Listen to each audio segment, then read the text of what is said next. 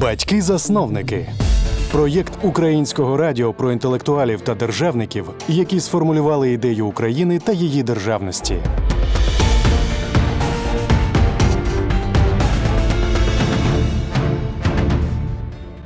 Крок, на який в 1708 році зважився Іван Мазепа, перейшовши на бік шведського короля і виступивши проти російського царя Петра І, був спробою вирвати Україну із пастки, до якої вона потрапила після Переяславської ради. Москва раз по раз, укладаючи угоди із українськими гетьманами, обмежувала права гетьманщини, і зрештою українська автономія ставала дедалі примарнішою. І в 1709 році, після поразки, на жаль, гетьмана Мазепи і Карла XII під Полтавою, тиск з боку імперського центру на Україну посилився ще більше. І от наступного гетьмана Івана Скоропадського призначили вже не за вибором козаків, а за прямою вказівкою Петра І. І далі в 1722 році російський імператор взагалі скасував посаду гетьмана і заснував інший орган управління нашими землями, так звану малоросійську колегію. Тож частина козацької старшини, яка пам'ятала про славетні часи повстання під проводом Богдана Хмельницького, пам'ятала оте піднесення козацької держави, ясна річ, надзвичайно болісно переживала занепад. І ясна річ, найбільше їй боліло те, що пам'ять про славетні часи піддавалася забуттю. Так, наприкінці 17-го, на початку 18-го сторіч постає феномен козацьких літописів. Мене звати Сергій Стуканов. А мене звати Наталя Соколенко. І сьогодні ми поговоримо про ці козацькі літописи, про три найвідоміших із них. Це літопис Самійло Величка, літопис Григорія Граб'янки і літопис Самовидця. Поговоримо про те, що за особи були ці літописці і які ідеї вони вкладали у свої твори. Особливо нас, звісно, цікавлять ті ідеї, які стосуються того, якою мала би бути в їхніх уявленнях Україна, чого нашій державі тодішній бракувало для порядку, для подальшої самостійності. А чим ми можемо пишатися досі тепер за 300 років по тому, як ці літописи були написані. А допоможе нам розібратися із хитросплетіннями і доль, і текстів, перипетіями цих текстів, як вони до нас дійшли, це ж подумайте, яка часова дистанція. Так от, наш гість допоможе нам з цим розібратися. Знайомтеся, це Сергій Багро, старший науковий співробітник науково-фондового відділу Національного заповідника «Софія Київська». Пане Сергію, вітаємо вас.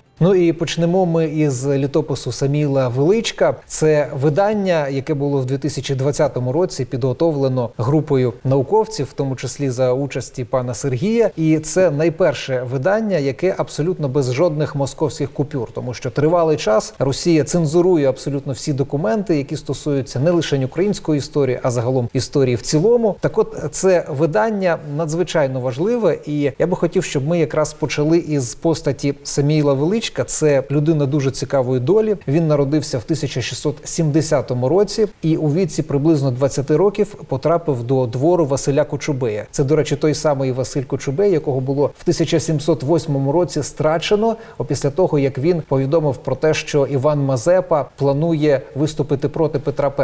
Так от, цікаво, що за словами Самійла Величка, він 15 років перебував при дворі Василя Кочубея і там безпосередньо мав нагоду, будучи канцеляристом, знайомитися із документами, які стосувалися життєдіяльності гетьманщини, в тому числі листування з різноманітними державними діячами тих часів. І в 1705 році він потрапив навіть до генеральної канцелярії. Пане Сергію, це означає, що Самійло Величко був дотичний, глибоко занурений в державні справи, принаймні на рубежі 17-18 сторіч мав дотик до історичних документів. Так, звичайно. Загалом біографія Самійла Величка значною мірою для нас – це також загадка. Більшість цього масиву, який ми про нього знаємо, він сам подає у своєму творі.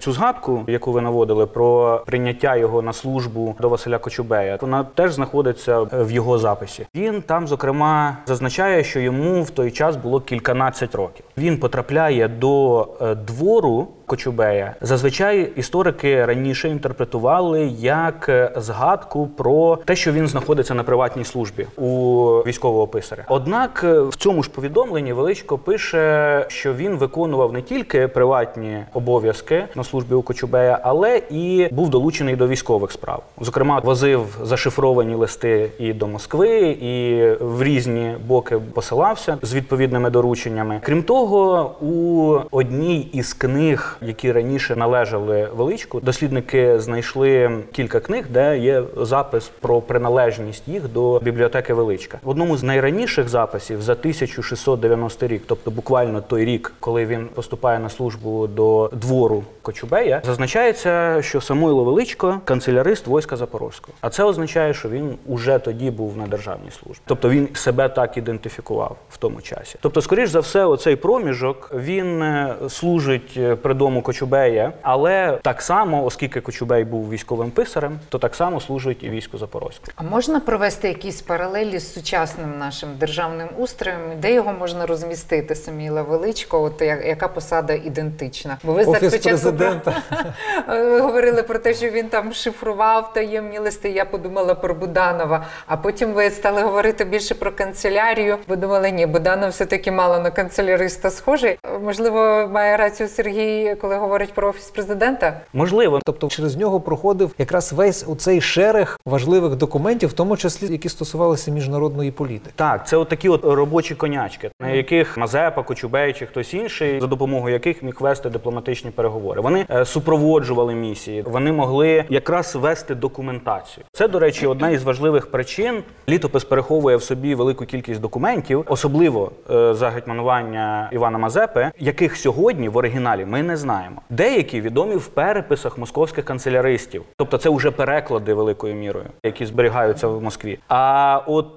тією староукраїнською мовою, з відповідною лексикою, з відповідними назвами, можна знайти тут. Пане Сергію, важливий момент для України в цілому, і зокрема в долі Самійла Величко, це 1708 рік. Наскільки я пам'ятаю, літопис він закінчив до 1700 року, але в одній із частин він обіцяв, що він розповість про 1708 рік. Він про цей рік не розповів, але відомо, що в цей рік що сталося? Поразка під Полтавою і перехід Мазепи від одного союзника Петра І до іншого, Карла XII. І Самійло Величко в цей час потрапляє до в'язниці, і він пробув у в'язниці, знову ж таки, за певними непрямими даними, щонайменше до 1715 року. Що відомо про його позицію стосовно чину Івана Мазепи і яку він роль грав в цих подіях? Оскільки Величко був, так би мовити, людиною Кочубея, то оцю його згадку про самого себе, що з ним трапилося велике нещастя у 1708 році, пов'язували якраз із тим, що Кочубея було арештовано і страчено. А відповідно і його людина якби потрапила в немилість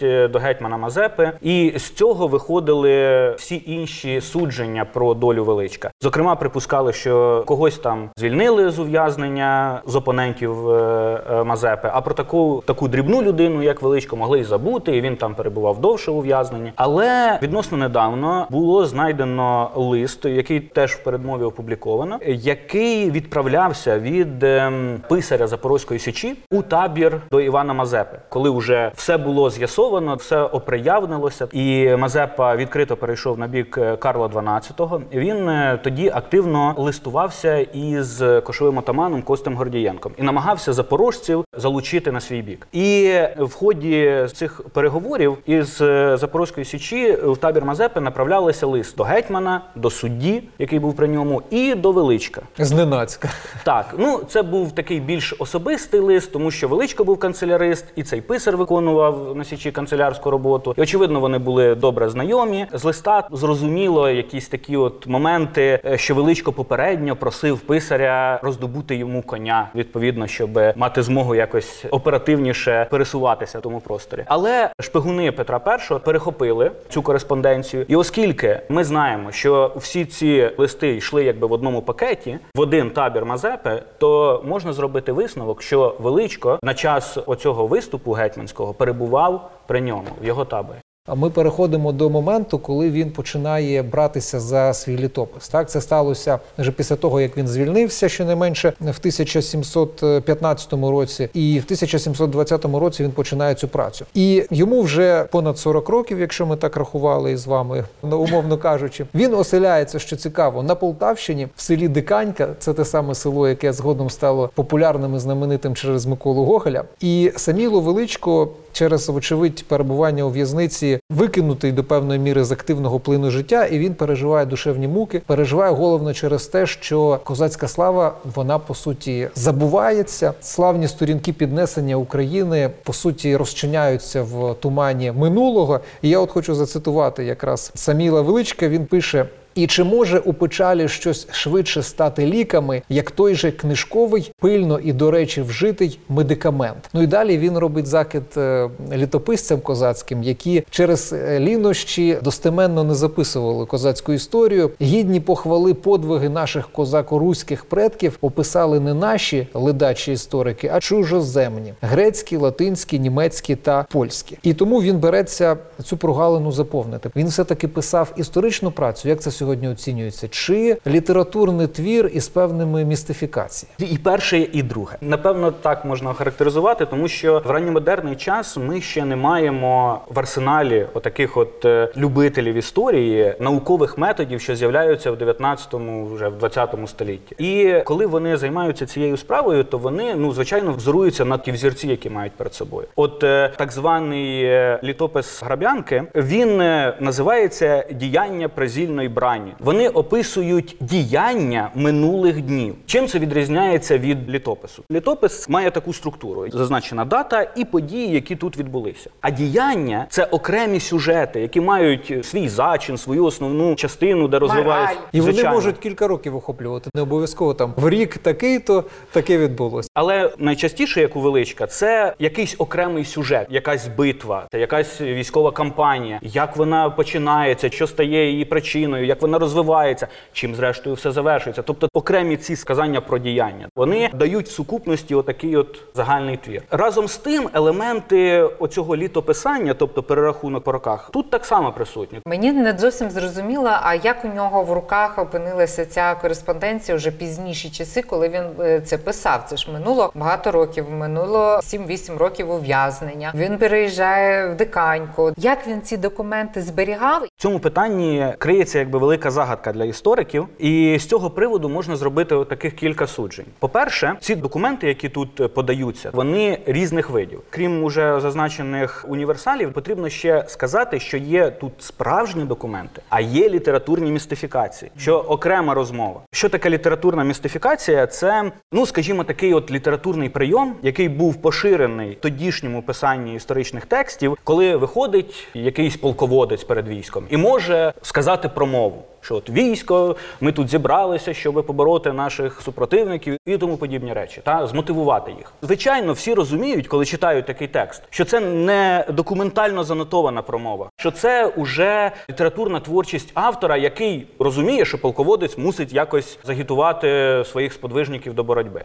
І тут так само є промови Богдана Хмельницького, наприклад, які, очевидно, Величко не мав в оригіналах, але які він скомпонував відповідно до того, що Богдан Хмельницький з його точки зору міг би говорити, звертаючись до українського народу. На основі досліджень, зокрема паперу, на якому був написаний цей твір, складається враження, що от якраз перша частина історії Богдана Хмельницького, вона найраніша. Скоріш за все, він почав її писати ще за гетьманування Мазепи. А це означає, що якимось чином, те, як ви говорите, він якось зміг це пронести крізь час, крізь ув'язнення і крізь оці всі речі. І як він це зробив, ми не знаємо. Можливо, він дещо переписував собі, занотовував. Ми от пройшли з вами такий міні-курс з того, скільки зусиль треба було зробити Самійлові Величкові для того, щоб от ми зараз насолоджувалися результатами його праці і різні теорії висували і так далі. Повертаючись до ідеї нашого проєкту «Батьки-засновники», задля чого він робив це. І почнемо з того, як він взагалі бачить нашу минувщину. Тобто він називає нас, українців, козацько-руським народом. Перекидає місточок прямий до часів Русі, або, як раніше заведено було говорити, Київської Русі, але зараз так не модно, кажуть, тому до часів наших київських князів. Проти цього були, до речі, якісь заперечення у його сучасників, це зустрічається, ну там, наприклад, московити говорили, та що ви там пишете? Русь, київські князі, от як зараз в Москві на площі стоїть пам'ятник князю Володимиру, і цим обґрунтовується, що це насправді там московська російська історія. А Самійло Величко чітко пише: ми козацько-руський народ. Поняття народу руського – це одне із базових політичних понять іще руської шляхти в Речі Посполитій. Ми знаємо, відбулася Люблінська унія, і яка утворила Річ Посполиту – республіку двох народів – польського і литовського. Але там також згадують і про Русь. І оцей концепт, що існує ще третій народ, народ руський, який представляє ось ту Русь, яка була в цьому просторі до цього, це один із головних концептів для отакої регіональної ідентичності руської шляхти в тому просторі. Від імені народу руського говорить шляхта. Хмельницький робить оцю переміну. Перед Хмельницьким був, звичайно, ще Сагайдачний, Йов Борецький, Касьян Сакович, які пов'язували козаків із народом руським. Але Хмельницький робить принципову нову зміну. У 49-му році він виступає з цією заявою, що відтепер я не тільки за свої кривди козацькі виступаю, а за всю Русь. І під цим розуміється, власне, оця Русь, яка знаходиться під його фактичним контролем. І так? Це не Москва. Ні. Утворюється така риторична пара. Ми, військо запорозьке і увесь народ руський, говоримо. І як народ руський стає російським? Це результат такої от подвійної транслітерації. Якщо Русь записати грекою, а потім ці грецькі букви транскрибувати назад кирилицею, з Русі вийде Росія. І відповідно, оскільки ми маємо багато документів Богдана Хмельницького лише в перекладах московських канцеляристів, то цей народ руський у його текстах Хмельницького транскрибується як народ російський. Але там за контекстом завжди можна зрозуміти, що мова йде про тих, кого представляють козаки. Якщо так далі вже взяти, то той народ російський, який був у Великоросії, як суб'єкт міжнародного права, він не був оцим от політичним актором в тому просторі. Тому що там цар був. Так, цар виступав цим суб'єктом. І оскільки такої опозиції не було, то Хмельницький спокійно міг собі говорити, маючи на увазі ось конкретно цей народ. Що пише Самійло Величко, тобто як він нас називає? Подивіться, но вільні навколишні всяких племен і мов народи, яку тоді зробив був наругу понад Боже і природне право вільному, шляхетському, савороматійському, зараз ми ще про це поговоримо, шляхетному, так я вже сказала, козако-руському, здавна відвагою мужніми ратоборськими ділами не лише у своїй Європі, а й у далеких азіатських країн прославленому народу. На секундочку. Але оце, знаєте, поєднання козако-руському, для нього це якийсь був принциповий момент. Ну, в тому числі. Але сарматський міф і хозарський міф, Величко і до скіфів апеляцію має там в окремих моментах, це не заперечувало руське походження. Річ у тім, що віддавна хозарів, ще у Стрийковського, на якого Величко теж посилає. Це ті хозари, яких Святослав бив за часів Русі? Чи інші? Так, але тут є певний нюанс. Величко не знав, що вони окремий народ. Та? Ага. Для тодішнього історичного знання вони належали також до оцього руського народу. Ну, до слов'ян вони належали, їх наймали князі на службу, ну, значить, в тих історіях. І тому це не була опозиція. Києво-руська історія і історія хозарів. Принаймні, як опозицію це іноді використовували козаки. От у Конституції Орлика це дуже добре зроблено, для того, щоб показати свою таку от окремішність. До речі, про Конституцію Орлика ми детальніше будемо говорити в 7-му випуску проєкту «Батьки-засновники». Пане Сергію, от я би хотів, щоб ви нам розтлумачили ставлення Самійла Величка до Росії. Ставлення до Польщі ми розуміємо. Він цілковито підтримує чин Богдана Хмельницького. Богдан Хмельницький загалом є центральною фігурою цього літопису. Я, до речі, хочу зацитувати, як він називав поляків, наших руйнівників, озлобителів та супостатів. Нема, як то кажуть, можливості на сьогоднішній день викинути слів із пісні, доводиться про це говорити. Так от, те, що ми, скажімо, відірвалися від Польщі, він це схвалює. Але як він ставиться до поточного, сучасного йому становища України, Гетьманщини в складі Росії? На цей час, коли він пише, в 1720-х, коли він завершує цей текст, тут іще не зовсім ситуація окреслилася до тої міри, яку ми маємо вже після правління Петра І. Величко, як ви зауважували, довів свій текст до 1700 року. І особа монарха, помазаника Божого, для нього це важлива постать. От незважаючи на те, що він критикує польську шляхту, він з пієтетом говорить про короля польського. Тут потрібно розуміти ці нюанси і відтінки. Тобто через помазаника Божого військо Запорозьке господарює в цьому просторі Русі. Це важливий момент. У його тексті є такий екскурс в майбутнє. Ще до цих років опису дійде. Коли до влади приходить Петро І, ми знаємо, що він спочатку правив із своїм братом Іваном і царицею Софією, але от коли Софію відстороняють від влади, то про майбутнє правління Петра І Величко робить такий от екскурс у майбутнє, де він перераховує найбільші здобутки Петра І і в кінці підсумовує це все тим, що Петро обіцяв нам підтвердити наші права, а обіцянку свою не дотримав і запровадив малоросійську колегію. Ви зараз розповіли історію, яка тільки підтверджує сутність російської політики, якою вона була 400 років тому, коли про це писав Юрій Немирич, 300 років тому, коли діяв Петро І і порушував дані обіцянки. Ну і зараз ми спостерігаємо те саме. Спочатку Росія визнає Україну у міжнародно визнаних кордонах, підписує великий договір про дружбу і співробітництво, і потім Будапештський меморандум. Потім все це порушує. Але я пропоную перейти вже до того впливу, який залишив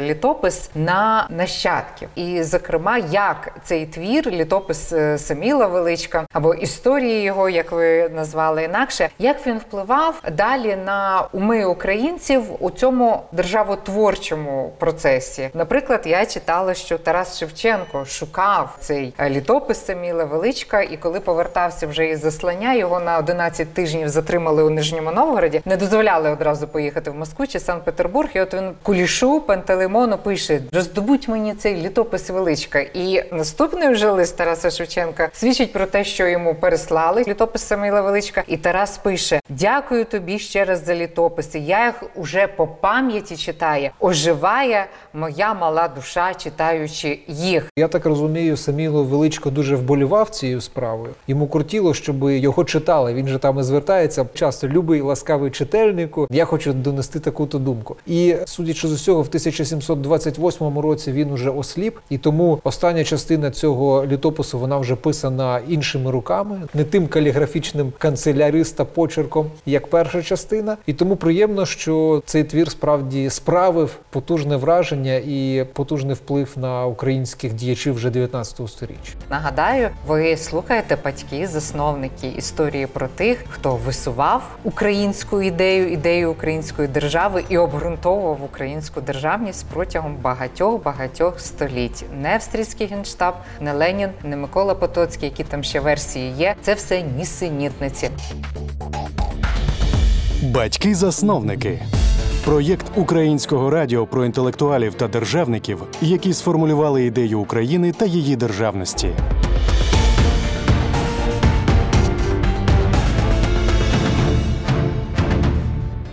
Ви слухаєте «Батьки-засновники», історії про тих, хто висував українську ідею, ідею української держави і обґрунтовував українську державність протягом багатьох століть. Ну і далі варто звернутися до іще двох літописів. Він написаний трішечки раніше від літопису Саміла Величка. Він пов'язується із діячем Григорієм Граб'янкою. Отже, почнемо із літописа Григорія Граб'янки, що мені цікаво як людині, яка дуже вболіває за чергову спробу провести судову реформу в Україні.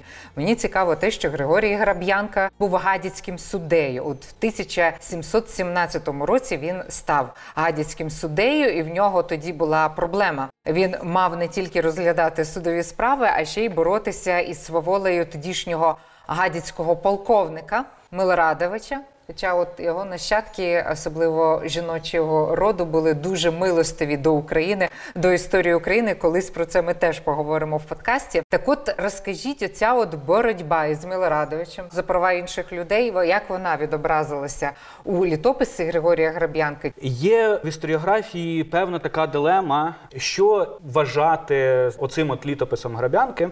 Насправді відомо дві редакції цього твору – довга і коротка. От ім'я Граб'янки, воно знаходиться в заголовку оцієї довгої редакції. І історики традиційно вважали так, що спочатку виникла довга редакція, її переписувати різні переписувачі могли не повністю, і утворилася зрештою коротка, яка теж поширювалася паралельно. А в скільки разів вона коротша, щоб розуміти? Вдвічі, втричі, в 5 разів? Довгий текст, він іде від появи хозарського народу до 1709 року. А от коротка від, знову таки, походження хозарського і до 1654-55.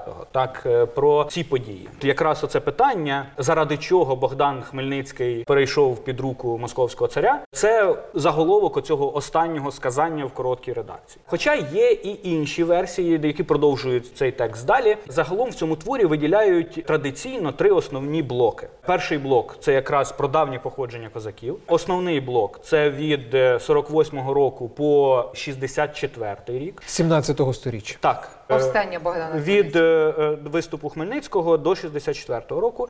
І останній блок – з того часу до 1709 року. Тобто, отаку от структуру виокремлюють за рахунок текстологічного аналізу. Але і по тому, як скомпонований текст, як він структурується і тому подібні нюанси. Проте, сучасні дослідження все більше схиляють до думки, що первинною була коротка редакція. Що на це вказує? Перш за все, от історія про це хозарське походження козаків ще перед цим була вміщена до Четі Мінеї, життів святих, яке видавав Дмитро Туптало на рубежі якраз 17-18 століття. Хоч цей текст і вийшов друком пізніше, він уже був готовий на 1697 рік. І там от в житті святого Мефодія та, значить, і Кирила, там є згадка о хозарах. І це фактично той основний текст, який знаходиться про походження козаків від хозар у так званому літописі Граб'янки. Це один момент. Існують кілька списків короткої редакції, які атрибутують іще другою половиною 17 століття, тобто за іншими показниками. Тобто, скоріш за все, от оця коротка версія була первинною, а Граб'янка, уже розширивши її, скомпонував щось більше. Але от хто автором був короткої в такому разі? Ми не знаємо, і більше того, може бути так, що це різні автори. Пане Сергію, але все-таки повертаючись до Григорія Граб'янки, нехай він навіть взяв за основу якусь першу коротку частину і потім скомпілював, розширив до більшої. Це все відбувалося в 1720-х роках. І тут ще цікава була сторінка в його біографії. В 1723 році низка представників старшини тоді звернулися до російського царя, до імператора. Це сталося, як на початку казала Наталя, після того, як в 1722 році цар скасував посаду гетьмана, створив малоросійську колегію, куди частково входили росіяни, частково представники генеральної старшини. Так от, вони звернулися в 1723 році про повернення відібраних прав і свобод. Через це,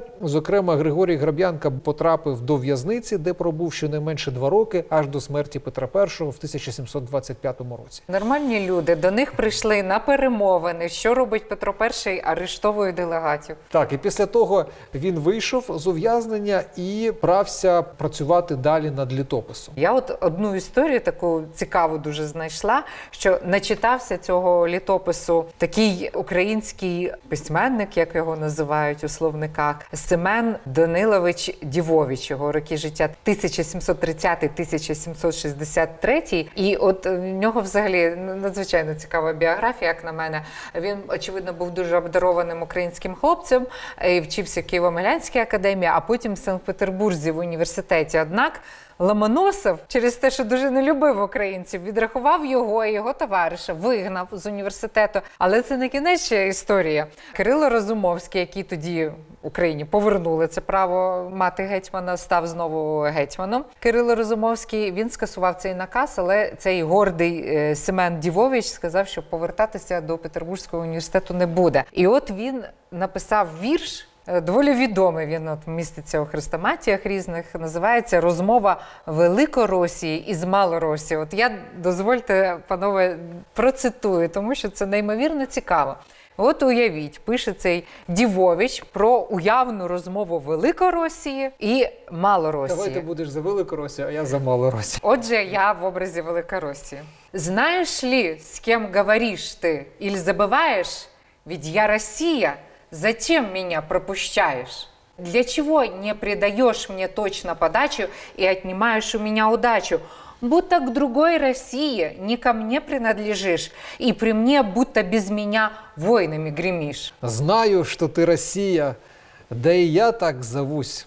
Что ты пугаешь меня, я и сама храбрюсь.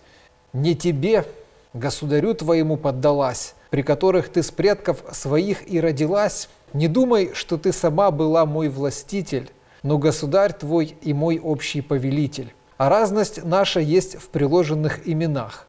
Ты великая, а я малая. Живем в смежных странах. Что ж, я малой называюсь, а ты великой, то как тебе, так и мне ни мало, ни дико, ибо твои пределы пространнее моих, а мои обширностями поменьше твоих. Ужель гора собою над холмом обладает. Нет, нет, но так тому принадлежит». Что-то я тут вообще русский забыл уже.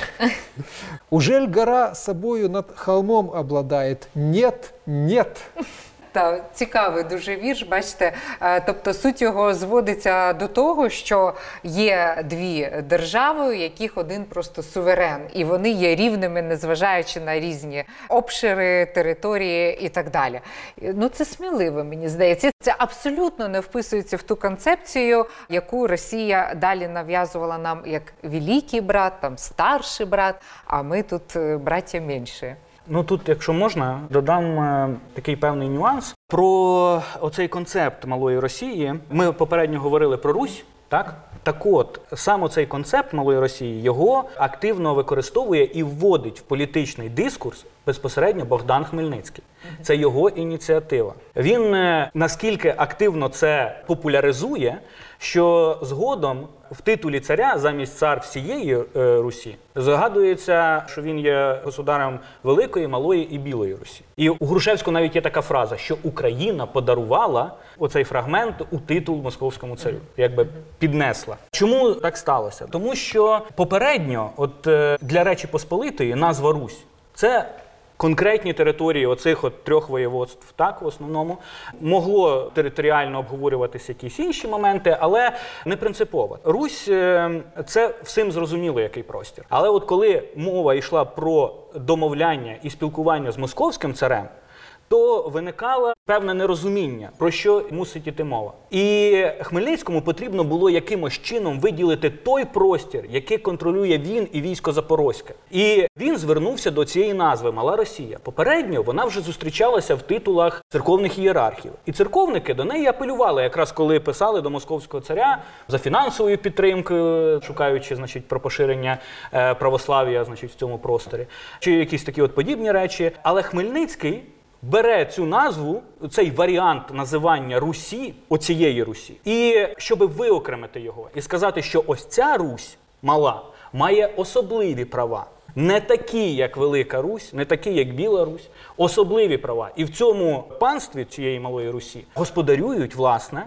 козаки. І це дуже важливий момент, він прописується в різних текстах. Проте доволі показово, що при цьому оця згадка «народ малоросійський» Хмельницький не використовує. Тобто він далі продовжує називати народ руський, маючи на увазі, власне, от українців того часу. Як ви гадаєте, загалом цей концепт «Мала Росія», «Малоросія», він позитивну роль тоді в 17 сторіччі відіграв? Так, звичайно. Історики вважають, що якщо це назва грецького походження, вона звідти сформувалася, прийшла, то, скоріш за все, її спочатку використовували з тою ідеєю, як використовують концептом Малої і Великої Греції. Мала і Велика Еллада. Тобто, малий – це оця перша ойкумена, те, що, власне, є Греція. Як і в Польщі, до речі. Мала Польща – це серце, так? Так, те, що знаходиться в осерді. Початок, інакше кажучи. А велика – це те, що завоювали, підкорили, значить, захопили. Та?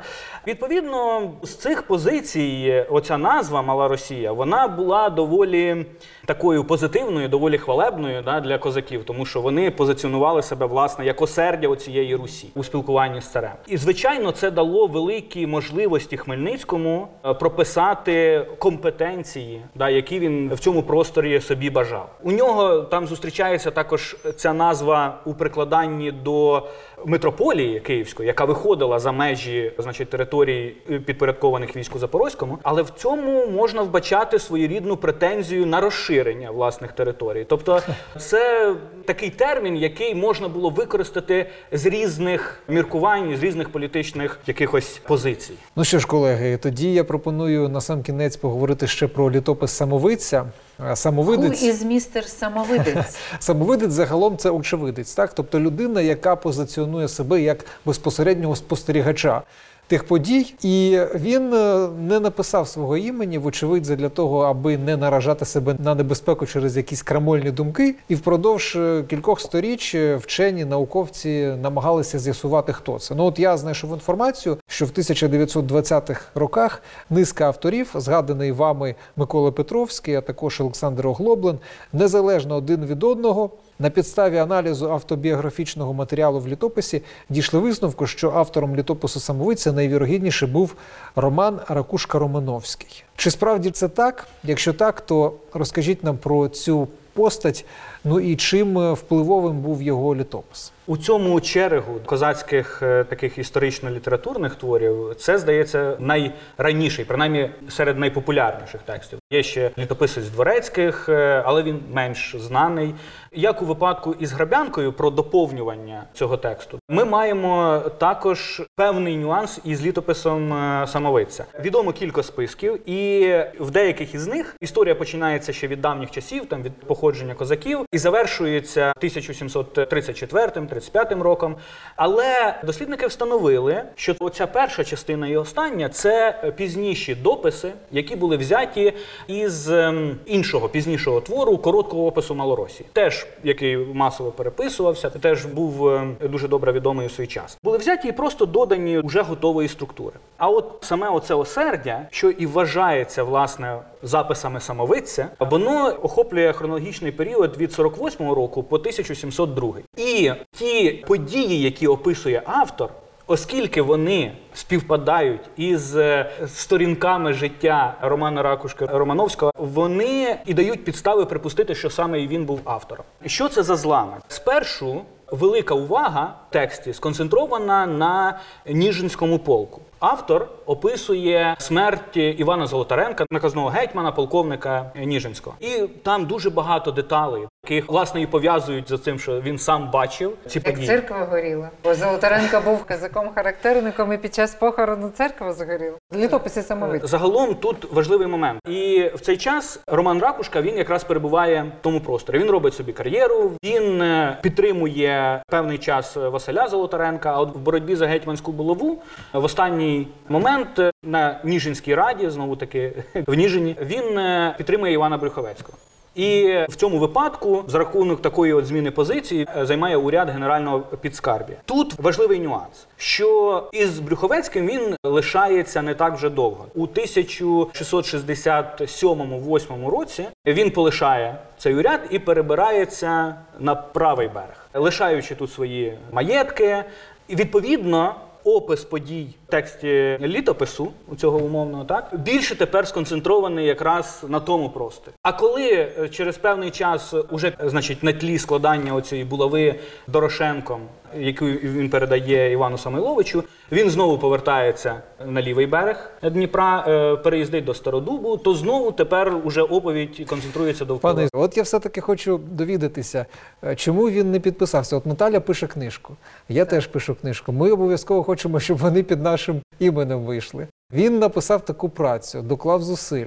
Йому не кортіло, щоб під його іменем вона поширювала у світі. Що там було такого, що він приховав ім'я? Ну, насправді ми не знаємо, тому що ми не маємо оригіналу. Усі ці списки – це все переписи пізнішого часу. Зрозуміло. Ну, маємо переходити тепер до підсумків. От, пане Сергію, ми поговорили про, в основному, так, про три козацьких літописи, але ви згадували і інші тексти. Чи можна їх підвести під якийсь спільний знаменник от з огляду на тематику нашого подкасту «Батьки-засновники»? Простежується в цих козацьких літописах якась така певна система поглядів на свободу, свободолюбність українського народу, на якісь там претензії на окремішність, автономію, претензії на якийсь там справедливий суд, на свободу слова, якщо ми, ну так, більш-менш сучасними поняттями намагаємося зрозуміти, як вони там жили і як уявляли оцей внутрішньодержавний лад. Чи я собі щось придумую і хочу, щоб воно так було? Ну, це важко сказати, що це претензія, та? Це те, що вони відстоюють, що вони мають на це право. Вони так це позиціонують, що вони вільний народ, вони, значить, добровільно перейшли під руку московського царя.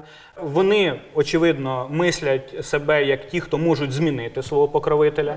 Наприклад, в цих текстах залежить, звичайно, від погляду конкретного автора, але оця от зміна протектора, чи то от на польського короля, чи на московського царя, це не розглядається доволі часто як там зрада чи щось інакше. Щиро вам дякуємо за цю надзвичайну розмову в нашому 6-му випуску проєкту «Батьки-засновники». Ну і я думаю, що підсумком нашої сьогоднішньої розмови може бути висновок про те, що завдяки цим літописам, не лише згаданим нами сьогодні, але було зафіксовано, було закарбовано той дух давнини, козацької давнини, який Тараса Шевченка вже всередині 19-го сторіччя змусив духом підноситися, і не лише Тараса Шевченка, а десятки діячів національного відродження 19-го сторіччя і мільйони українців сьогодні. Тому ми закриваємо зараз цю сторінку, а в наступному випуску ми поговоримо, Наталю, анонсуй. Поговоримо про Пилипа і Григорія Орликів, не тільки про першу Конституцію, визначний документ в історії України, який ми більше і знаємо під цією назвою «Конституція Пилипа Орлика». А ми також детально поговоримо і про Григорія Орлика, який змусив короля Франції Людовика XV думати про Україну і думати, як все ж таки повернути незалежність козацькій нації. Отже, чекаємо вас на зустрічі у наступному епізоді «Батьків-засновників». Ну, а тут я би хотіла все-таки ще раз звернути увагу на цю книжку «Літопис Самійло Величка». І ми дякуємо Сергію, нашому гостю, Сергію Багро, історик, який брав участь безпосередньо у тому, щоб ця книжка вийшла, і ви тексти набирали, і ілюстрації готували. Ви говорили, що велика команда над цим працювала, команда, яку організувало видавництво «Кліо». Друзі, обов'язково заходьте на наш YouTube, обов'язково лайкайте, підписуйтеся, обов'язково коментуйте. Це буде робити наш подкаст популярнішим, і більше українців зможуть довідатися про цих фантастичних людей, які творили Україну. Батьки-засновники.